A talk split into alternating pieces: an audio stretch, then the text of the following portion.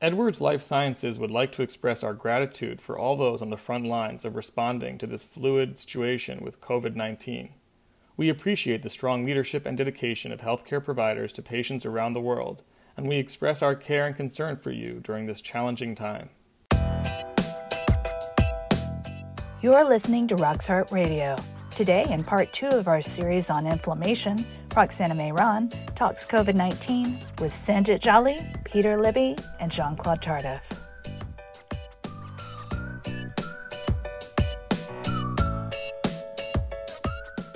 Hello, everyone, and welcome to Rock's Heart Radio. The topic today is inflammation. We have, first and foremost, Dr. Peter Libby, the Mallinckrodt Professor of Medicine at Harvard Medical School. And then, of course, we have Jean Claude Tardif, Director of Research Center at Montreal Heart Institute, Professor of Medicine at University of Montreal. And then my dear friend, colleague, and collaborator, uh, Sanjit Jolly, Professor of Medicine at McMaster University in Hamilton, Ontario. So the topic today is inflammation.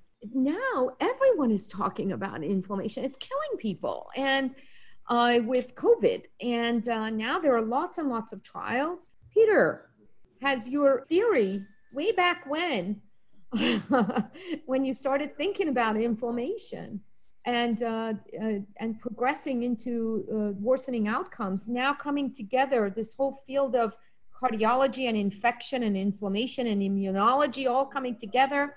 This was, I remember I was a student in uh, at the American Heart Association when you gave uh, one of the keynote lectures. I think it was the year you received uh, the gold medal. And I was sitting there thinking, oh my God, this is so crazy. This can't be. And here we are with COVID. What do you what do you think about the COVID infection? Yeah, so and uh, where we are. I, I, did sort of live my life in preparation for this moment. Uh, know, uh, COVID 19 came on the scene as a pneumonia and we focused a lot on the pneumonitis, and there's certainly a very important component of pneumonitis. But um, at the end, I believe that uh, COVID 19 becomes an endothelial disease. Uh, why do I say that? Because the capillary leak in the pneumonitis is due to dysfunctional endothelium, and because we're seeing all kinds of thrombotic complications, ranging uh, from, as you saw in New York, uh, the young people who present with a stroke, a thrombotic stroke, uh, to microvascular uh, complications in many organs, including from head to toe, right? Uh, including COVID toes, um, and uh, venous thrombi as well. so there's a very heavy involvement of the endothelium. I sort of got a little bit tired of all these people who've never done an experiment with endothelial cells writing stuff. so I got together with Tom Lüscher because both of us have spent decades studying the endothelium, and we wrote a piece uh, that was published recently in European Heart called uh, COVID 19 in the End is an Endothelial Disease. Yeah, no, amazing. And uh, what amazing work. Um, and it has to, you have to be sort of sitting there and nodding and say, okay, now here's a place where we can make a difference in a pandemic. JC and um, Sanjit, I know you guys are both uh, working on trials. Let's start with you, JC. What's your hope about um, your work in COVID? Yeah, well, at the risk of sounding Colchicine centric, which I, may be, but uh, actually, the, the, the, short story is in February, we designed a trial with colchicine for a very simple reason. It's been known actually for a long while that uh, SARS CoV 2, so the virus that causes COVID 19, uh, has, you know, obviously a closely related sister, SARS-CoV-1, that has been known for years to activate the inflammasome. I mean, this has been well characterized. We know exactly how it does it. It activates it through the E protein. Uh, and so we just put forward the hypothesis that the inflammasome may very well be uh, you know, at the center of a multi-organ dysfunction, basically that starts with the inflammasome and inflammatory inflammatory reaction. So we basically, because we know colchicine does affect uh, the inflammasome, uh, our hope is that by reducing the inflammatory response uh, to SARS-CoV-2, because of the effect of the of colchicine on the inflammasome, that we might prevent some of the complications of COVID-19, including ARDS. Yeah, and tell tell us quickly about your trial, and then we'll go to Sanjit because I think he's got a Sure. trial, and then we'll wrap Yeah. it up. Very briefly, so COLCORONA, 6,000 patients funded by the Gates Foundation, the NIH, and some other people. 6,000 patients focusing on patients before they are hospitalized. So patients uh, that are at home with mild to moderate symptoms, randomized to colchicine or placebo, followed for 30 days. Beautiful. And how far are you? Uh, we have a couple of thousand of patients uh, recruited, and we hope that will be done before the end of this year.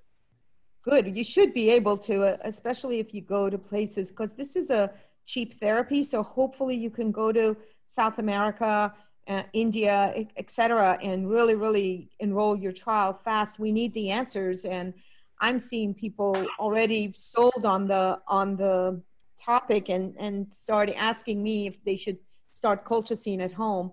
Sanjit, what are you doing in, in at McMaster? So we're doing the ACT trial. Um, so this is a uh, two by two by two factorial design in kind of the uh, tradition of doing factorial designs with Salim Yusuf at our institute.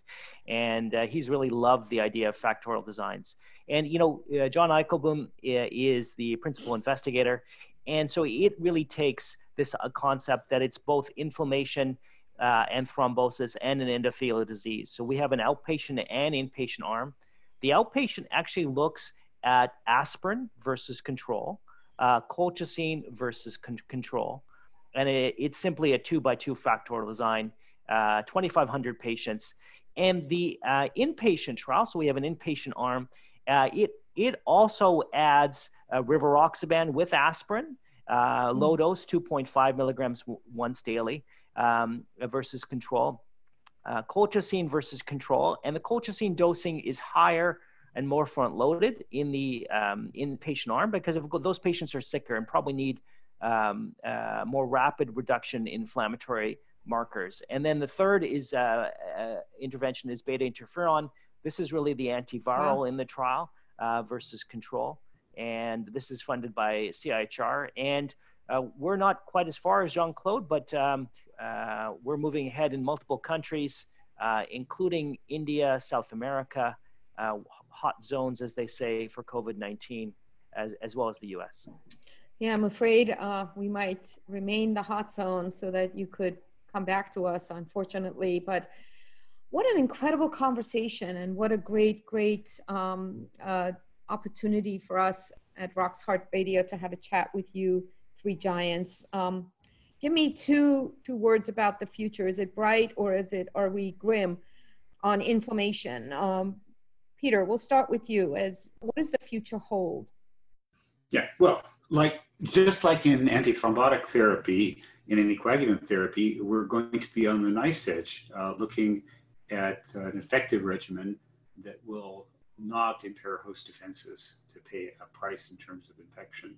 Uh, so we have plenty to do. We have a long way to go, and I'm very optimistic that we will uh, sort out that balance and have uh, therapeutic agents. Perhaps uh, colchicine will be the first on the block uh, that we will use routinely in practice. So I think it's a very exciting time uh, for actual clinical application of all the ferment in the laboratory over the last uh, 30 or 40 years. Fantastic. JC? Yes, I do think that it's exciting as well. The next frontier for us is uh, we'll be starting the COLCOT-T2D trial in 10,000 patients with type 2 diabetes without known coronary disease. So it's high risk for intervention, a five year trial, and we're starting uh, two months from now. Wow, you're busy. You're a busy man. Well, I, and I, I want to thank uh, the guru here. Peter has been the person who's made a lot of this possible because of his uh, uh, all of his work. Incredible, right? Isn't it? And uh, Sanjeev, what do, what do you think? I mean, you're also undertaking a very very difficult trial over there at McMaster, but very So- driven. Yeah, we expect uh, that within the next two to three years, we'll have the results from our uh, Clear Synergy Oasis 9 trial. And, you know, my hope is that colchicine is going to be the next breakthrough in terms of statins, that we're able to dispel uh, the concerns of the non CV mortality. We can kind of uh, quantify the risks of infection that Jean Claude saw in his trial, but we're not seeing in Lodoco. So, you know, I, I think we're very, very excited about colchicine, and our DSMB just met. I think the future is let's, uh, we're very interested in other vascular beds. So what about PAD, right? Those mm-hmm. patients do terribly. Could inflammation play a, a, role, particularly colchicine in heart failure? So there's really mm. very important subsequent questions that we need to answer in addition to Jean-Claude's questions. So I think we're very, very excited uh, to pursue these other opportunities as well as subsequent agents uh, in addition to colchicine.